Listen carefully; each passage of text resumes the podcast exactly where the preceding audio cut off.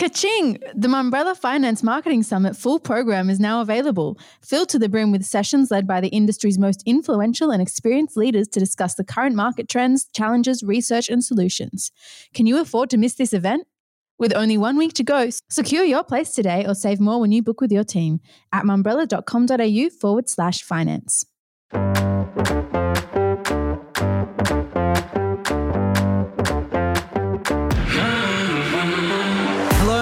Back to the Mumbrella Cast. I'm Callum Jasper, and today Danny Bass officially joins Dentsu Media. So, what next? On the way out, Anthony Freedman has also left Havas, departing the group alongside the two agencies he founded in Sydney, One Green Bean and Host at the turn of this century. With Havas now taking a new direction with his leadership structure, we'll try and see where the French holding group now sits locally. Finally, I'll be chatting to co founders of gaming marketing and game tech firm Livewire, Indy Khabra and Brad Maunder. Joining me today, he's already fallen off his chair, once acting managing editor Andrew Banks. Hey, Banksy. I'm so glad you're in town. and journalist Kalila Welch. How are you? I'm well. Nice to have you up in Sydney again. Yeah, nice to see you both. Uh, it's nice to be in the office, and you know, the, the falling off your chair just doesn't hit the same when it's um, through a computer screen, does it? Not at all. Did, how, how was your trip up? Was it good? Yeah, it was successful. I had a nice nap on the plane this morning, which is, um, you know, better than the the usual lack of commute that I normally have. So that's always fun. Were there lots of queues? Uh, not actually this morning because I was actually flying on Virgin, believe it or not. So in the uh, in the trouble-free terminal, as they call it. So Kalila, tomorrow night, first Mumbrella Awards. Are you excited? Are you hosting? Are you presenting an award? What are you What are your plans? I am very excited. I believe I might be presenting an award. I wasn't originally, but I've had the call up. So um pretty excited. I'm not quite sure entirely which award I'm presenting, but I'm pretty excited for that. And are they letting you decide um, the winner as well? Oh, yeah, I wasn't even going to open the envelope. I was just yeah, going to guess who I thought was it. the best one. Yeah, I love that. I think we should all do that. Banksy, what's the what's the big uh, the big category to look out for tomorrow night? Well, there are 31 categories. um, I am actually interested in the pro bono campaign of the year, and I'm really going to try and get that U2 joke out this year. All right, on to our first news topic. Clearly, obviously not laughing at that. Um, maybe you've heard that joke one too many I've times. I've heard it a few too many times, I think. Earlier this week, it was announced that local CEO and chairman of Havas Group, Anthony Freedman, will be leaving. Freedman founded both Host and One Green Bean this side of the year 2000, uh, which now features key parts of the group's local setup. Havas has said there won't be a direct pl- replacement in the work, with each of the Havas Village CEOs now reporting directly into global division leaders. Uh, Kalila, um, I, I, guess a good place to start would be how, how are Havas really faring um, now compared to when Freedman first sold his two agencies, One Green Bean and Host, to the, the, the group about 10 or 11 years ago? I think um, I think there's been some changes in the types of clients that the the group is working with. Um, and a lot of the changes have happened, I'd say, in the last maybe five or so years since since Vivendi took the group took over the group and Freedman took the um, chair, chairman and CEO role. It is, um, I will say, it is somewhat difficult to see, you know, um, definitively how the how the group's doing since um, earlier, as you were saying, when Freedman sold his agencies because Vivendi only listed in 2021. So we can really only see those figures. Um, since then, you know, the last couple of figures they've released have been showing growth, but obviously that's growth compared to when they first listed. So it is kind of difficult to know. In terms of. Um, also during COVID times. So. Yeah, of course. Yeah. You know, everyone had losses during COVID. So everyone seems to be getting some nice growth back now. Um, but in terms of clients, um, there's been a few losses. There's, also been a few gains as well for them. Um, some of the bigger clients that they no longer work with, um, of course, we were discussing before Cal, Defence Force and Defence Force recruiting. Those, um, I think that was a few years ago, they lost those ones, and it did lead to a number of redundancies across the group. Um, I think it was Host Havas that lost it, actually, sorry, um, led, led to a number of redundancies at Host Havas. Um, they've also lost Red Rooster and Oporto, um, which were fairly big accounts. And One Green Bean used to work with IKEA, Levi's, and Lego, but I don't believe they work with them anymore as well. Um, of course, there is a, a, really big range of big clients they still work with, like Meat and Livestock Australia, um, Nike, which you'll get to in a little bit. They won uh, Tourism Fiji for the whole, uh, they the whole did. suite. that Uh, was a good win. They did. They month. also have Chatime. Um, your as well. favorite. My favorite. And then there was a big win for One Green Bean with um, Johnson and Johnson Consumer of Goods course as well. yeah that's a big one too and and body shop like there's there's a lot across the board but yeah i prob- probably um one of the biggest changes that did happen for the group since Freedman um, came on board was that they were one of the first of the holding companies to introduce the agency village model, um, which global CEO Yannick Bolloré um, spoke to Mumbrella about um, about five years ago, and that was a really um, a long process and a long time coming, I think, for Havas Group, and it's something that since some of the other holdcos have kind of um, replicated as well. So obviously, it's a model that works. Um, And then there was also that acquisition of Hyland Media. there was the of years ago acquisition as well, now. yeah. And Virginia Hyland is now um, the CEO of of Havas Media, so I think that's gone fairly well, and and and she seems to be doing fairly well there too. Um, so I guess with um, no local CEO across the board now, it'll be interesting to see if they, you know, maintain that that integrated approach that they, um, you know, proudly developed um, about five, as we said, about five years ago, since there won't be, you know, consolidated reporting line anymore. I think the the CEOs they have in place at a local level are doing a really good job at the moment. As is, I think the company's in good shape. Uh, it, they'll just continue to report at this stage to the global CEOs, and I think that that system could work quite well for them. I'm just interested to know from both of you whether you think Freedman's decision is something in part to, due to the parent company Vivendi looking to restructure, or do you think that it's just something that Freedman decided on his own? My gut feeling is that it's a happy coincidence. Um, I imagine that should they have wanted to restructure and they had have told Freedman, he probably would have gotten out of there pretty quickly and not hung around. Um, so I, feel like it probably came from his end and that he might have given them, you know, a fair amount, amount of advance notice. Um, for them to decide what they were going to do. And obviously, in this case, they've decided that it's actually um, probably the right move for them to to not replace him and to go in a different direction in that sense. But um, on LinkedIn yesterday, Freedman did kind of hint towards some other plans. So I feel like it might have been a, a long time coming for him. I think he said something along the lines of him wanting to be young enough to you know start something new and fresh so i think that we'll see him probably making a move maybe in in something slightly adjacent to what he's done so far Yeah, and he's he's still over in the UK right now, so the, there's always the potential to enter into the market over there. Coming up next, Danny Bass officially takes the helm at Dentsu Media.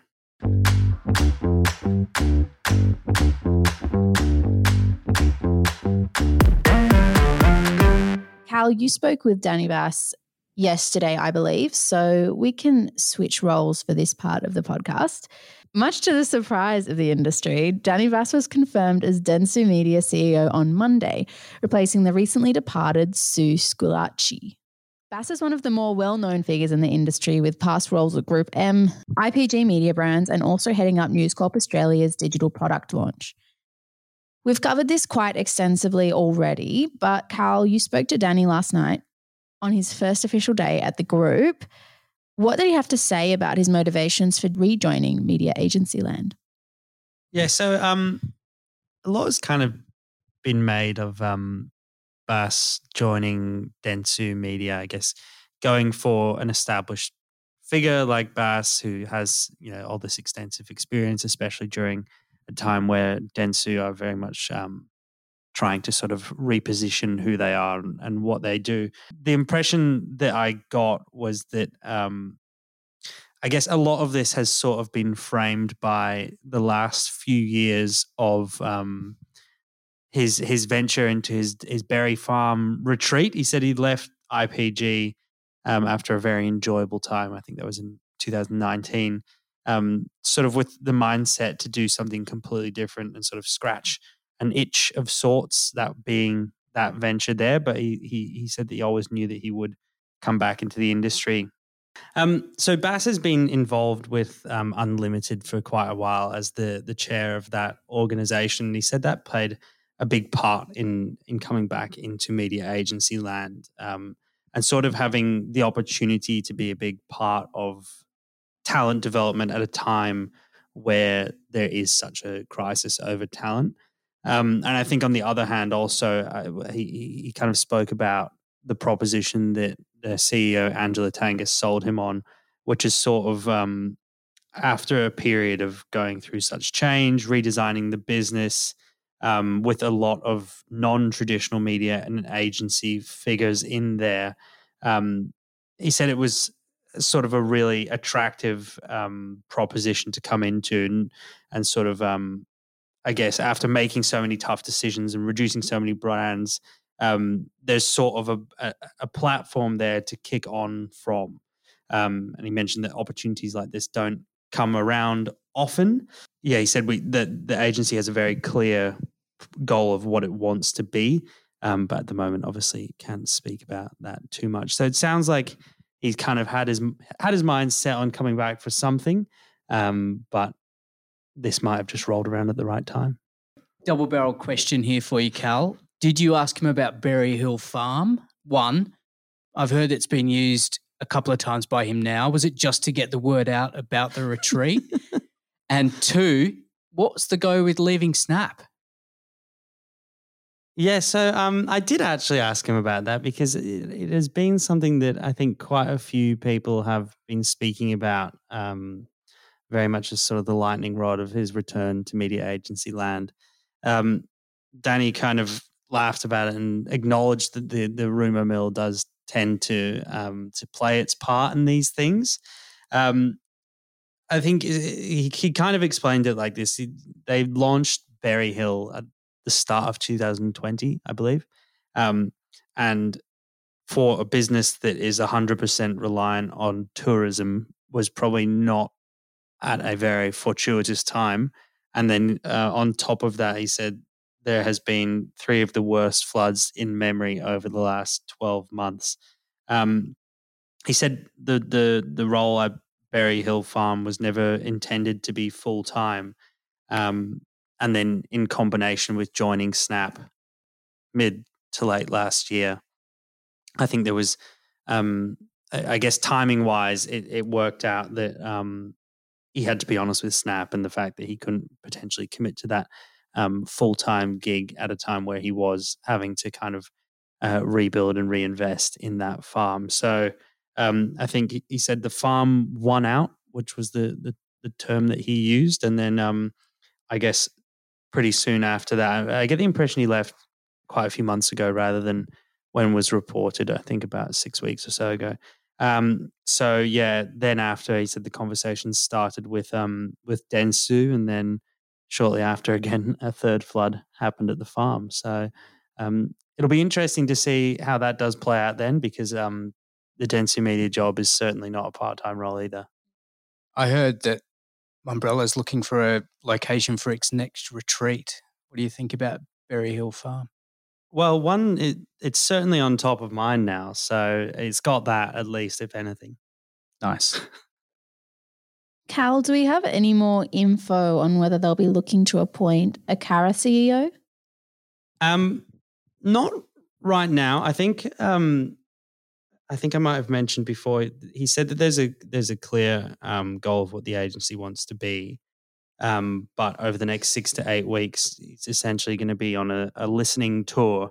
Um, I kind of get the impression that it's not the priority right now. Um, you know, there's already been, as we've spoken about, many uh, new appointments at at that group uh, this year. So I get the impression. Well, he did he did say the door's not closed, but um, at the moment. They're going to give the local leadership all the support that it needs um, in order to, you know, give the clients what they want, and I guess um, play it by ear to a, to a certain extent. Before we go, I just want to say nice work on your tick of approval headline on that Nike story this morning, Cal. Thank you, sir. Do you, do you think I should enter you in the Walkleys before the cutoff? Oh, uh, probably not. Um, I don't know if it was the the groundbreaking um, journalism that the the Walkleys probably demand uh, of that that kind of standard. I think you are well in with a chance. I, I, would say on that story though, it's um it's it's an interesting one with um Mindshare retaining the entire media account locally for Australia because um with these sort of global realignments as we saw with Nike, one of I guess the biggest um, global single brand advertisers. Australia, well, Mindshare, this being, as far as we know, the only market where Mindshare did retain that business, which it had quite a significant amount of globally.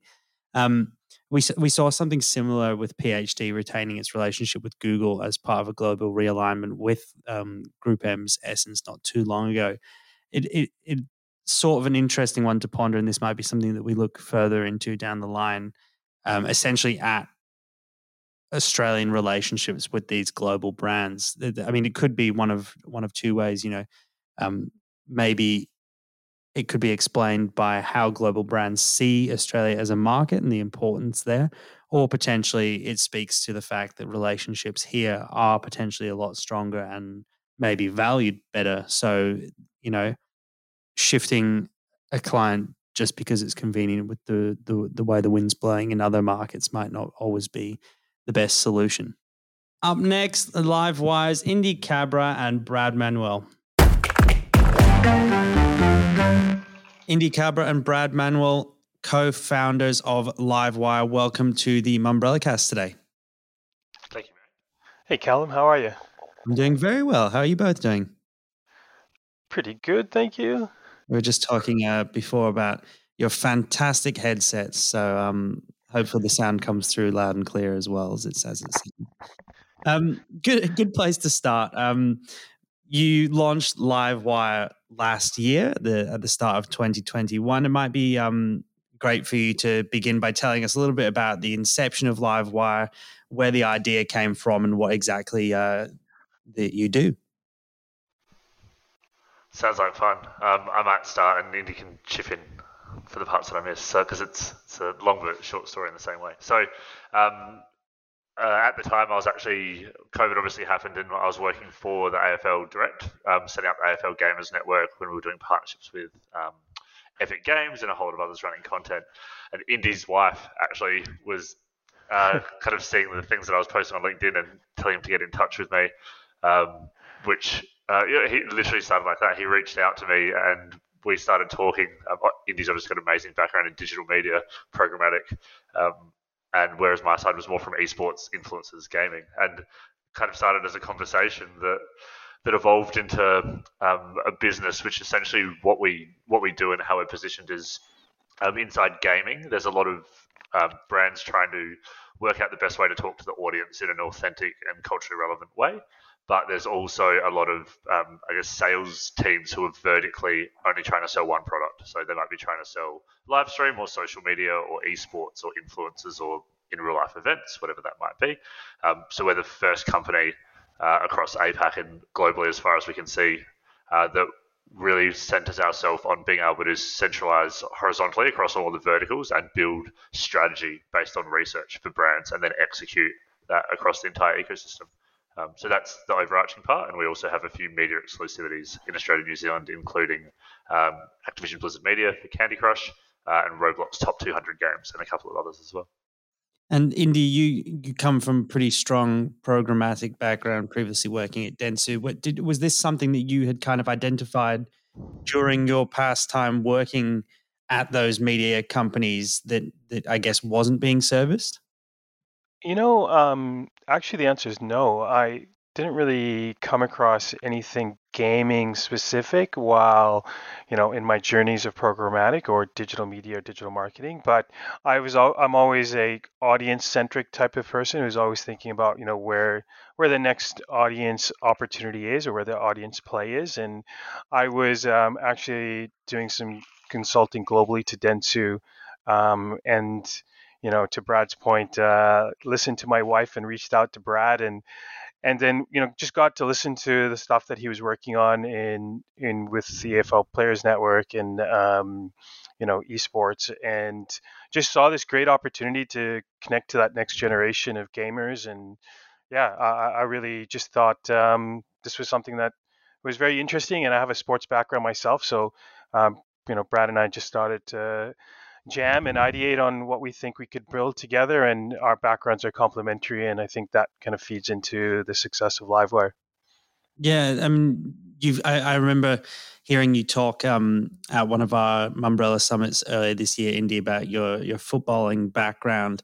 Um, and Brad, you've obviously, as as you mentioned, there you've got that deep sports background there in your career so far. You, you've both mentioned, I think, in some of your past output that the gaming space really needs, I guess, people who really understand it. Um, do you think that more than other channels, it needs sort of specialists working on it to really make the most of it for brands? Yeah, I, definitely think so. I think, um, like any marketing, there's expertise in different channels. So, you know, we know that it's really hard to be deep across everything in marketing, particularly as things become more digital and there's different channels and different audiences and fragmentation. So, gaming particularly um, is a is a new audience for a lot of people. Um, it can be, uh, I guess, a bit of a challenge for brands initially to understand um, from a media side who has what exclusively, from a esports side, what are the best ways to enter. But holistically, there's not too many people actually looking at it overarchingly about as a whole channel with really huge reach, which is about 17 million people in Australia from the last IGA report, and 74% of them users between 16 to 64 in the country, about how they actually talk to that audience holistically. So I think it's a really huge opportunity for brands, but also at the same time, um, there's a couple of challenges with it. One, with probably a lack of experience and understanding of how to use different channels and make this kind of output, but also when they're being sold different parts vertically um, and kind of each part is saying it's the leader and it's the best. It's a bit of a confusing message to receive constantly from each person. Yeah, I was um I, I, I was going to reference that 17 million figure to you, um, Brad. Why why why do you think it has taken so long? And I guess is it is it something that marketers maybe don't realize how big this market is, in particular in Australia, but also globally? I I think it's probably generational slightly. Like if you look at the generation that grew up with gaming, um, I'd like to pretend that I'm one of the early ones, but there's definitely people earlier than me. But like you know, our, our generation grew up with Mario and Sonic and Mortal Kombat and you know, a whole lot of those games. We grew up playing everything from like GoldenEye to Metal Gear Solid as, as we grew up. So a lot of that generation now, my generation anyway, are you know, in their 30s and 40s, there's definitely people before us that grew up playing a whole lot of PC games and other games um, that kind of flew the flag before. But I think we've just now seen like a critical mass of people playing games, um, which is really kind of driving a new marketing interest and a big funnel over the top of all of the people you can talk to. Um, but also, we're seeing the change of games themselves, whereas gaming use previously was considered an isolated social hobby. You know, if you look at pop culture, in the 90s. They make fun of, you know, the gaming stereotype as kind of staying at home without many friends and not much to do. But mum's basement and mum's basement, pizza stains, you know, no job, the whole thing. So that that's the old stereotype, and I think some marketers are still maybe attached to that stereotype in their brains. Whereas if you've grown up in gaming, if you have kids that play games, if you play games yourself, you know that it's very social. Like the, the internet and the the speeds that we have and the things that we do now um, have allowed people to catch up every single night with their mates the way we used to over phone calls or MSN and others, except now we do that on voice calls, video calls, playing games. It's become not just a social hobby, but a relaxing hobby and an unwind time as well for a whole generation that kind of, I guess, watches a lot less traditional media and engages a lot less with those channels than they used to. They've picked up gaming in really large waves as their their social hobby and their relaxation hobby. Yeah, I was going to say there's also a resurgence of those who played games growing up and then stopped playing and now have come back to it, which is um, also adding to that growth number. like, you know, even myself, I grew up playing games, whether it was FIFA or Madden, and then and then got into sports. But now, you know, I just you know got my own you know uh, console and just downloaded Call of Duty and like really interested in games that I wasn't playing before. And I think that is becoming a common theme where, you know, there's many who didn't play for a period of time are now coming back to it. Yeah, it's um, interesting. You know, similarly, my kind of upbringing was playing games like FIFA, and you know, there was always that sort of existing ad integration within it, but it was it was probably different because you're you're taking the Premier League had, and then that's being relayed into the gaming environment. And sometimes those aren't particularly relevant. Say, for example, if you're playing in Australia, Hmm. That, uh, I guess would, would that be an early example of gaming integration? How how how I guess has that evolved over time? Um, yeah, so I think, but yeah, I think that there's an early there's an early part of like brand integration that brands were probably even unaware that they were in video games. I think it's fair to say. Like you know, I don't think too many brands knew that they were in FIFA and Madden and NBA 2K, and even if they were, they definitely weren't measuring them for monthly active users or targeting them for age groups or audiences or locations. So there's definitely been a if, if you look back at the games that you've played across the sports games, if you think about um, you know the music games like you know the Guitar Heroes and the things that we kind of grew up playing, there's there's a whole lot of IP and rights and access and reach. You know, I like to throw back to one of my favorites like Tony Hawk Pro Skater 2, arguably responsible for turning a whole generation of kids into punk rock metal bands uh, for one of the best game soundtracks that's ever came. That um, Crazy Taxi. And Crazy Taxi, 100%. Yeah. So those kinds of games, I think, you know, the, I, I'm not going to pretend I know the ins and outs of those contracts, but I'm sure the commercials would look a lot different in 2022, 23 than they would have way back when we were playing those games and those brands and those songs were being used in those games, which which kind of became iconic for, for that generation. I find um I find the the the kind of um I guess the narrative around gaming really interesting because you know you mentioned that number before, Brad, 17 million Australians playing as of I think it was October 2021. Um, but this year in particular, and, and at the close of last year, we've seen this kind of mad scramble from brands trying to, I guess, make their play in the metaverse or basically just stake their stake their ground. Whereas in um, compared to that 17 million in tw- March, sorry, May 2022, only 44% of Australians are actually familiar with what the metaverse is. Um, I guess so many Australians already have an online presence within gaming. Where's the balance there? And do you think, uh, I guess, there's a just a total misrepresentation from brands? I know um, you you partnered recently with Uber Eats and their head of marketing in Australia, David Griffiths, said um, last week. The big question is no longer should we be in gaming, but how do we show up? Indy, wh- where do you think that really starts for brands? Yeah, I think um, you know I think metaverse and the word metaverse is is so overused at the moment. Um, and you know when we speak to brands, it's very much around practical outcomes and what we can actually achieve by connecting to the gaming community and the gaming ecosystem. And when you think of um, kind of the suite of solutions that we provide to brands and our clients, it, it actually starts right to the point of research and understanding what the consumer uh, crossover is for that brand, and and really then leaning into you know an objective view of what the KPIs and outcomes for a brand is, and you know predominantly that's starting to look at things like you know customer lifetime value and brand affinity, brand loyalty, but also you know could be into more tactical areas and gaming as a gateway uh, to that new set of audience you can actually achieve um, whether it's building a long-term strategy to be gaining user acquisition or market share or being defensive you can actually create that within this new space. Um, and i think the innovative creative space of metaverse is is is very appealing and and it's definitely very exciting to get uh, caught up into that. But uh, there's, I think, uh, needless to say, the metaverse is in is in very early days of of what you know the end vision is, and I think um, keeping it practical and outcome is, is going to be a, a, better use case for campaigns and most importantly the outcomes of campaigns that brands are trying to um, activate against. And it's a two it's a two way narrative too. It's not only for brands and marketers, but it's also for the consumers because the user experience has to also be there. You know, you don't necessarily want to build something that only ten people are going to show up in, and then all of a sudden it's you know it's staying stagnant, and uh, there's there's a heap of investment that's been put into it. So there is definitely a, a balance that needs to be struck, and uh, that balance for us uh, is really making sure that the outcomes are measurable and um, we can actually deliver against the KPIs of the marketers.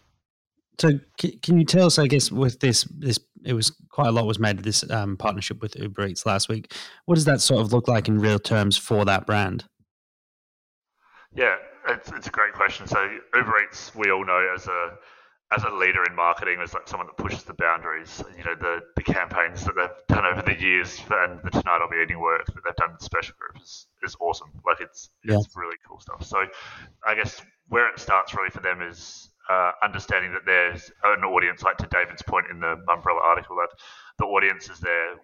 I don't think anymore we have to try to convince people that there's a lot of people that play games. I think I think we're well past that at this point. But for Uber Eats, it's how do they transfer and translate, I guess, their brand persona and their goals authentically into a gaming audience and be able to talk to that audience in the same tone of voice and build a relationship. Like, you know, you need that brand kind of persona to still come through and to be the fun and upbeat brand that Uber Eats is, but also for them, I guess, practically, um, we're working through a series of research steps initially. So, really building out a consolidated approach that we've worked across with the marketing and research team from Uber Eats um, on who the audience is, who the gamers are in Australia, their habits, their considerations, their purchase intent, a, a whole lot of different things, and that will guide um, the strategy that we've written with Uber Eats, and then the outcomes that also come off the back of that. So it's a, it's a really exciting time as we narrow down.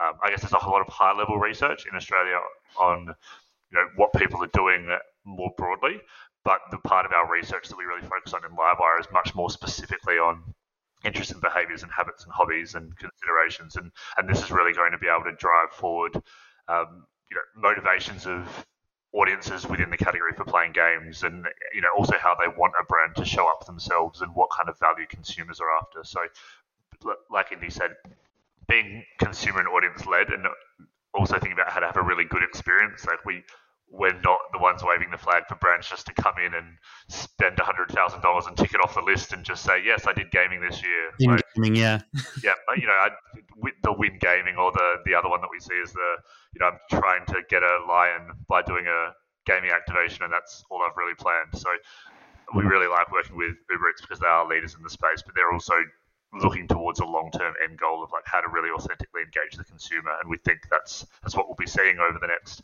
six months and into the next years as we work together.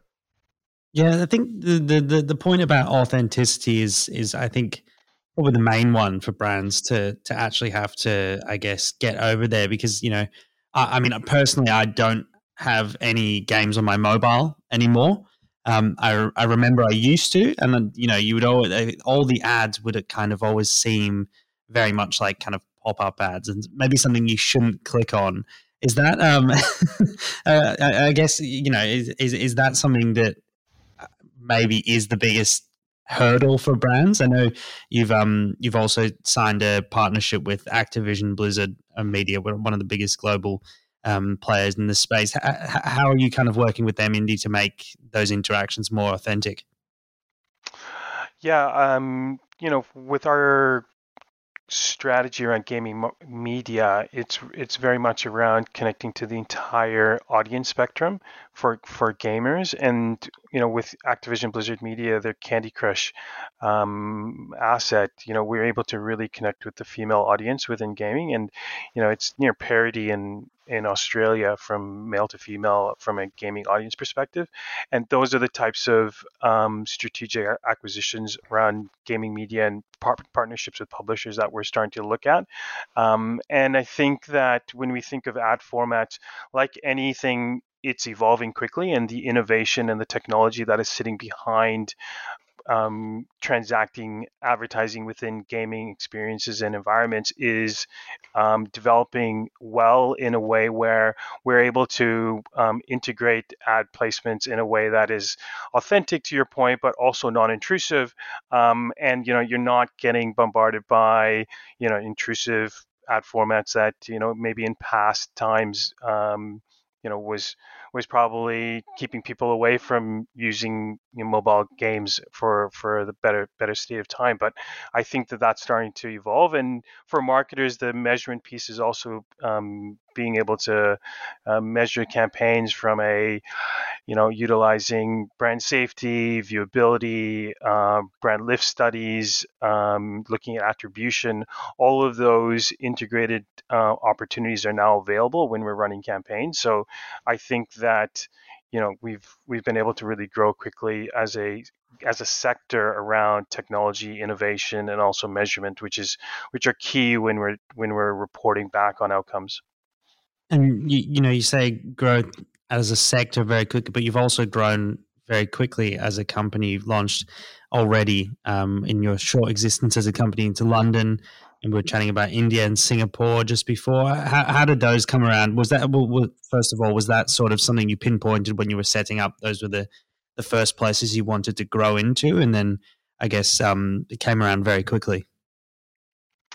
Yeah, when we launched the business, and Brad and I been very ambitious from the start and wanting to create a global business that um, you know delivered best in class across gaming, marketing, and game tech. And um, you know, globally, there's three billion gamers in the world, and 1.6 uh, sit in Asia Pacific. So APAC was definitely a focal point for us, and you know, Southeast Asia being you know rich with mobile gaming, and you know, obviously with scale and population, and you know, some of the key markets we we wanted to target um, and and launch in that region, and we were able to find uh, the right talent to do that. Um, and same in India. Um, there's about 400 million gamers that sit in the India market, and it's and it's also going through this very similar growth stage within gaming and esports. And um, those were two markets that we really wanted to um, enter, and which we, we have. And the other is uh, the UK, which is the number one gaming market in Europe. And uh, we were able to bring on um, you know talented staff to to support our growth in EMEA. And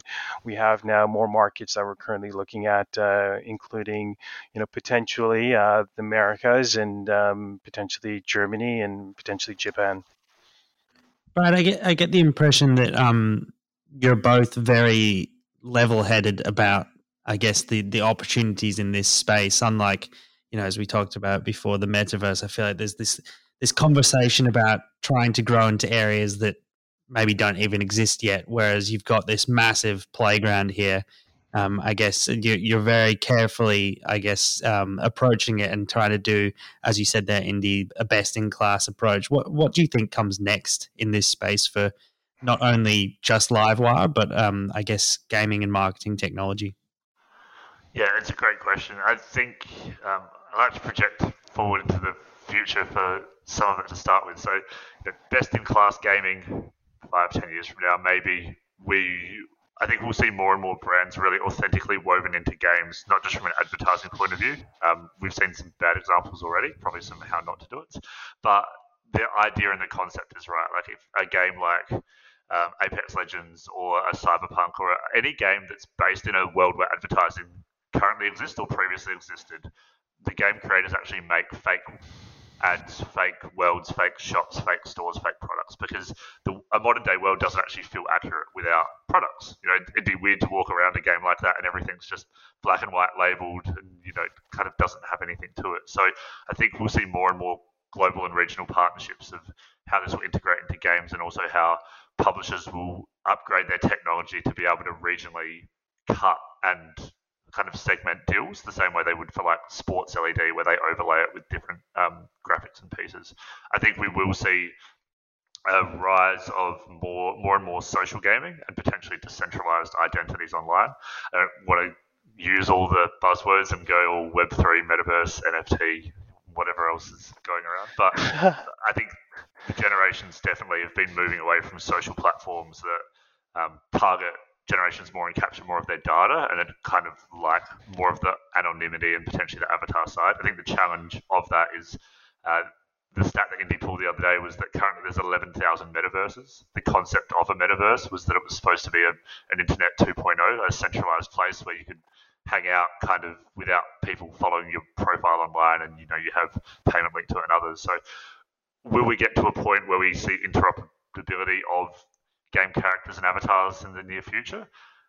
Maybe it seems like a really nice pipe dream where you know you can wear your same Superdry hoodie that you bought or a suit from you know Hugo Boss, whatever you want to wear in game that you can play within it. But there's a couple of challenges to that. One is that we know it took literally decades for um, the gaming companies to be able to play games like Fortnite across console and PC. So you have the publisher challenges of how those integrate with each other. You have the payment systems that are the same, but then you also uh, start looking at, I guess, the money and the cutouts and how it kind of happens. So I, I think long term we will move towards a more and more socialized point of gaming. Internet speeds will get better, latency will get better, the global opportunities will become more, but brands will also understand the category more. And um, you know, maybe this is hopefully, but the traditional channels, I guess, that are maybe not reaching these audiences as much, we'll actually start looking at reportioning budget to find new ways to engage the audience across the kind of ecosystem for gamers, which will be really cool. India might throw that same one to you and get your your take on it.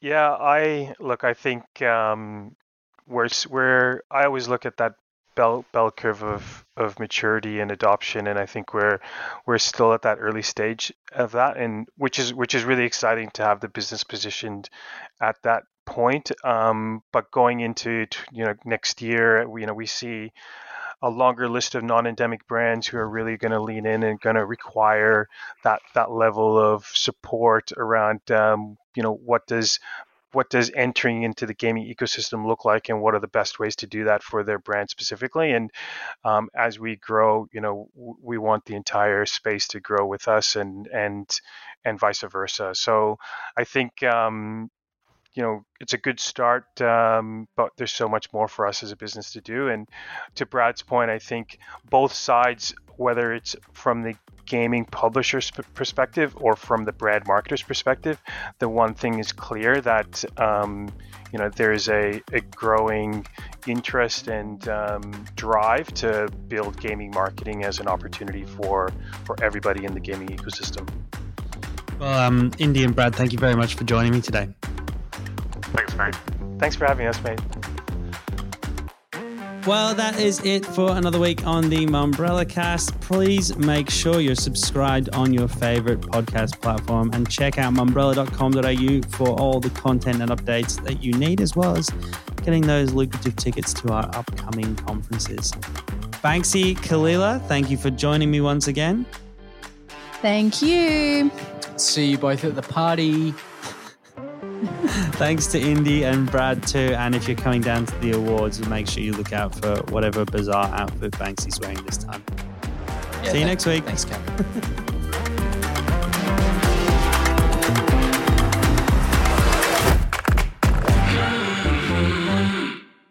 Whoa. Don't lean back on these chairs, by the way.